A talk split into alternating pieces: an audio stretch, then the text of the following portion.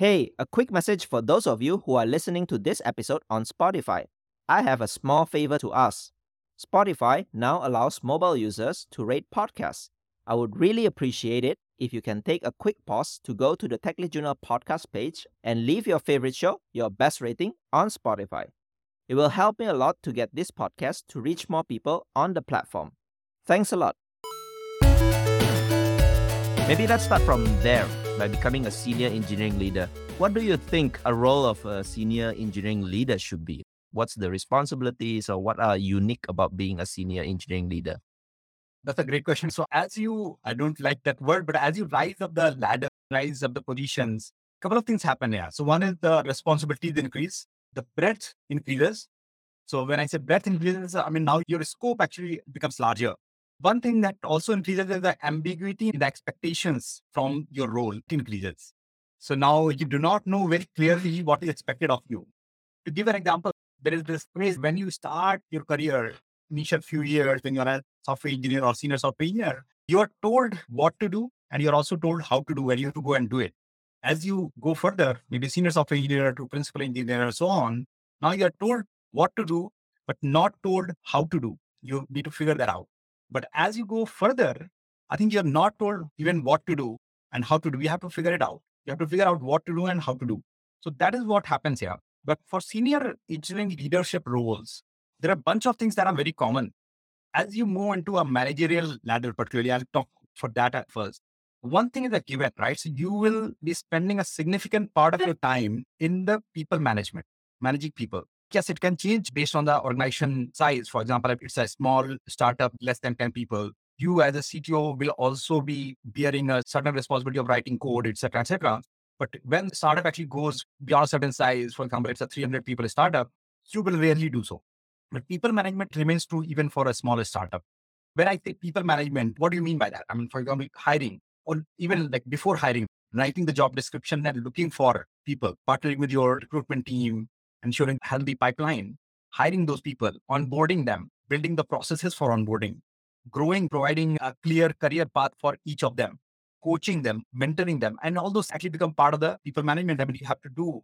It's a very important part of your job description. You need to partner with the HR team or people team in your organization, take care of the organization, ensuring the right policies are being built, and they are helpful in the knowledge industry. Sometimes there is this conflict that, okay, a lot of HR folks coming from, say, traditional backgrounds, they will actually put a policy that does not apply to the IT as much, doing the performance appraisal effectively. And that's also like a kind of a black art. and then participating in tech branding, for example. So all these are the people aspects. So that is one. The second aspect is that now you have a team that you have built and that team is actually well taken care of.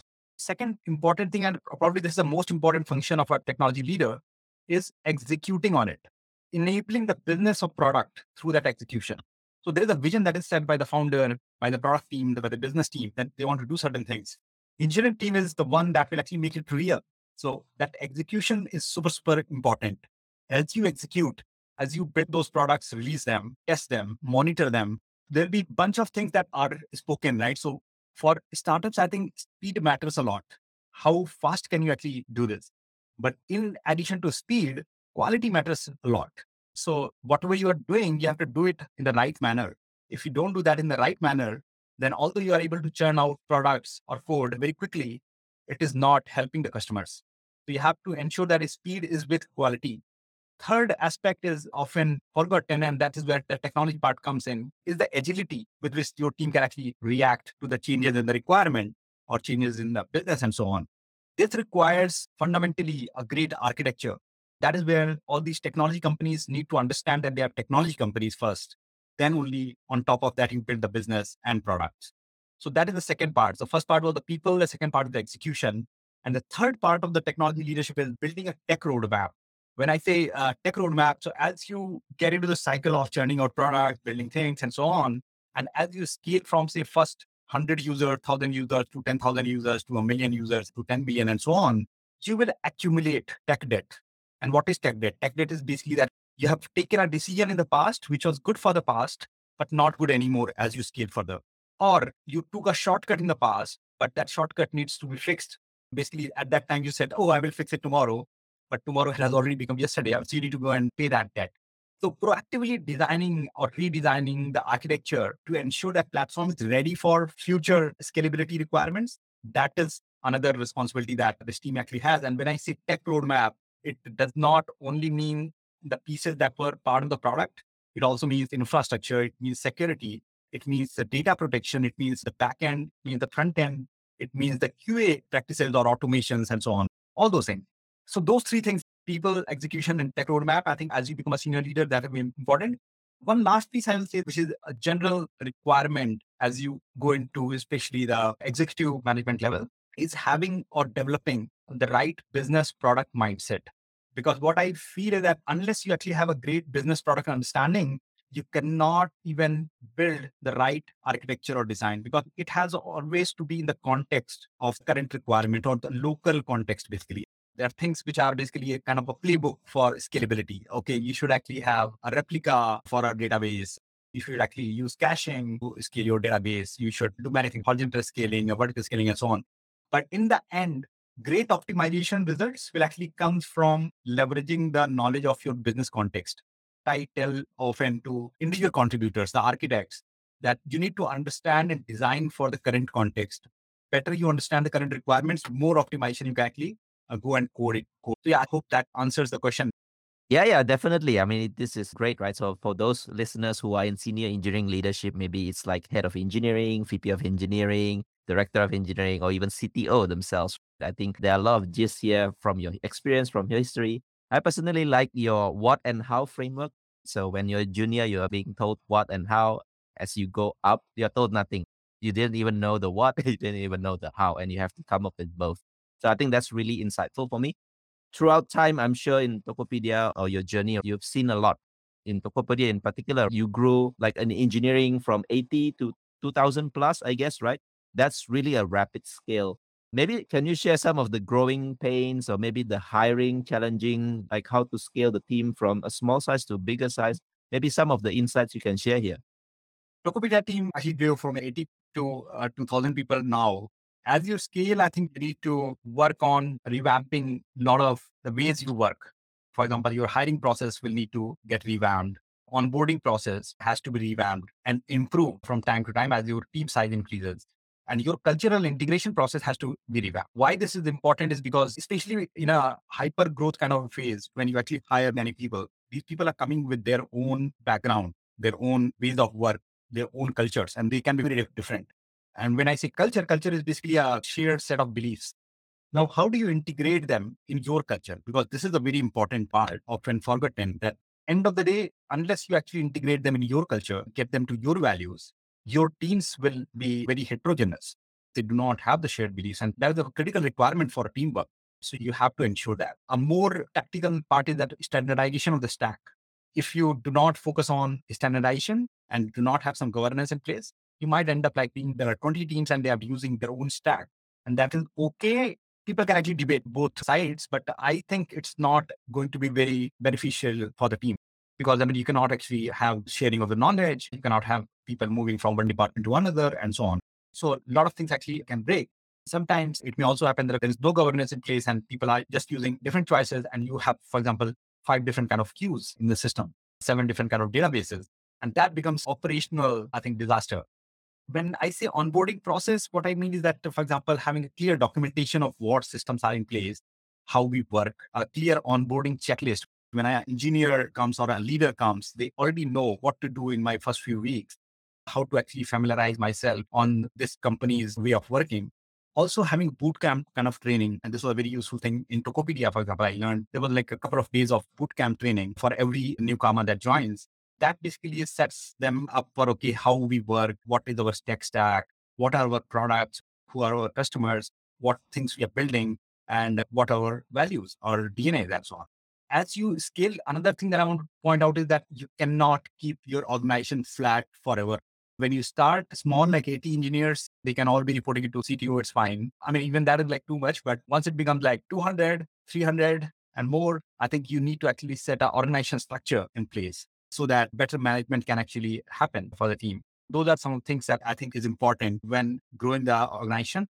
On the hiring question, for example, when I'm hiring engineers, I look for engineers who can, I mean, coding is important, right? So definitely they must be able to code. They must know their hard skills. So language is not important, but they must be able to problem solve. So that is one thing that I look for. The second is the attitude. This is a very critical thing. There is always this discussion between will and skill, by the way. So if people do not have a will and do not have a skill, of course, please don't hire them. But if they have a skill and they don't have a will, then you can hire them. But because they have a skill, they do not have will, you'll have to motivate them. You need a leader who can actually motivate them to actually have the will. If somebody has the will, but they don't have skill, it's an easier problem to solve, in my opinion. If they are base level done, they can always be upskilled. You need to train them and so on. And if they have both skill and will, I mean, amazing. You have a rock star there. I recently told my team at Julo what good engineers' qualities are. It may sound a bit rhetoric. I feel that good engineers, I'm not talking about 10x engineer that used to be discussed on Twitter. Yeah. So I'm just saying good engineer. I think they should be pessimists. They have three qualities. So first is being pessimists. They should understand that whatever can go wrong will go wrong someday. They are basically people who believe in writing as rock solid software as possible. So they'll probably go and check every error that is happening because that error is being returned for some reason. You must actually handle it and so on. I give an analogy to my Julo team. For example, good engineers are those engineers who build bridges which can stand there for hundreds and thousands of years. And that is because they have taken care of everything that they can that can go wrong. So they have taken care of, oh, this can go wrong. Let me actually take a backup. Oh, this backup can go wrong. Let me take a backup backup. The second quality of a good engineer is they are also optimistic they know that whatever they're building will basically not only see the light of the day, but also grow in number of users that use it. And hence, I need to actually think about the architecture and design very seriously. Third thing is that they are also realistic, like pragmatic, as in, yes, I know that, okay, I want to build a perfect software, but there are all kind of constraints here in the current so if my users are only 10,000 users, I should not go and try building a system for 10 million users. Yeah, it does not make sense from the economics perspective. So I think good engineers are those people who actually take all these things in consideration. Wow, really interesting perspective on how you hire engineers. I like the will and skill attributes and also sometimes like contradictory, right? Good engineers pessimistic, but also optimistic and also realistic. So it's like a different spectrum altogether. How about specifically for engineering, maybe managers or mid managers or the leaders? Are there anything different on top of what you have shared just now? So for engineering manager and leaders, there is one entire new dimension that goes on top of it. One is, yes, I mean, details are important. Engineering leaders should not shy away from details. I have seen that happen often early in my career. Engineering management is a very difficult job because as an engineer, I think when you come for work, end of the day, when you leave from work, you feel very satisfied. Oh, I solved so many bugs. I wrote that algorithm. I improved this performance and so on. Engineering manager does not have this kind of pleasure. They come to the job. End of the day, they ask themselves, oh, what did I accomplish today? I just did this meeting, that meeting, and so on. But those meetings are very important. When I look for engineering leaders or engineering managers, I'm looking number one, that they understand this motivation. What is the purpose? So they do their management well which means ensuring that work is being managed. At the same time, people are being taken care of. And at the same time, there is a long term vision that is in their mind. Another thing that they must do is they kind of become the guards of the values that company believes in. So different companies actually have different value systems, ensuring that we are aligned toward a common goal. So those are some of the things that I look for when hiring leaders. People aspect is one, details are important, and they must know how to manage that ambiguity when you mentioned about guarding the values and goals, and you touch on a bit also just now about building a culture that aligns together with the scaling of the people, because when you hire a lot, obviously the way of working, the perspectives, the values are different from all those new joiners. Maybe let's move on to the culture, right? How do you actually align, try to align people to think the same, value the same, ways of working are the same?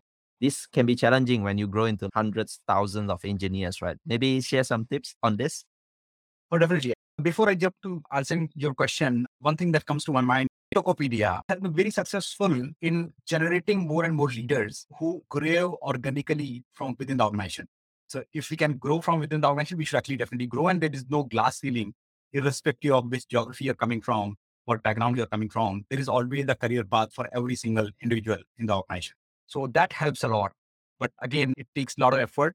It takes a lot of coaching, trust, building those competencies, and so on. So coming to your question on the culture, every organization has a mission, a vision. Every mission actually has a certain set of values. So living those values is super critical.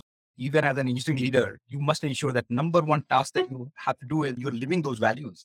You're talking about those values on every opportunity that you get to talk to your team. It should actually become kind of a day-to-day affair.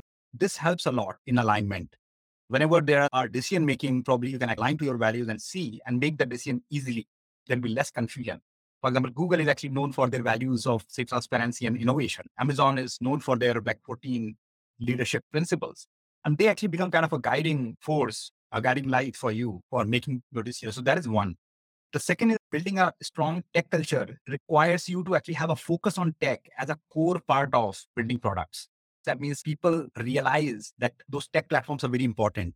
You're not taking shortcuts, but if you're taking shortcuts, you're actually relying on your tech leaders to go and solve those problems. And you get that support from entire organization. Second is, I mean, enabling your architects or ICs to become kind of guards of your design and architecture. When I'm saying that, it does not only mean that you give them the responsibility for becoming the guards, you also make them accountable and ensure that this is publicly shared. So the business and product leaders know that they have to ensure this aspect then celebrating not only product releases, but also technology improvements, which may not show up directly, but are always adding to the customer experience is also very important. So some of those are the things that we actually do on culture aspect. One more thing is innovation. We find many companies talking about innovation a lot. I feel that innovation cannot happen until you deliberately go and prepare a ground for innovation. Basically, innovation is you are motivating your engineers to go and find or invent a better way of solving a problem. The problem has been there, but strive to actually find a better solution, a more novel solution to solve the problem. Now, this cannot happen if they are actually rushing from one sprint to another sprint, barely able to finish their story points. So they have to find some slack.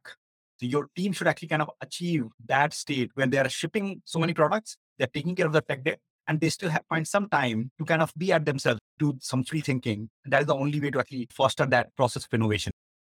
So sometimes these innovations can be challenging, especially when you grow very rapidly from a startup to become a scale up. So everything is about product features, building more things for the products and business.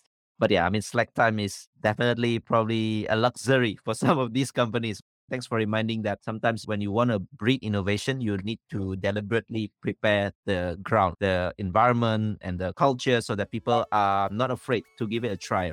The key is probably slack time, not just focus on just doing delivering work.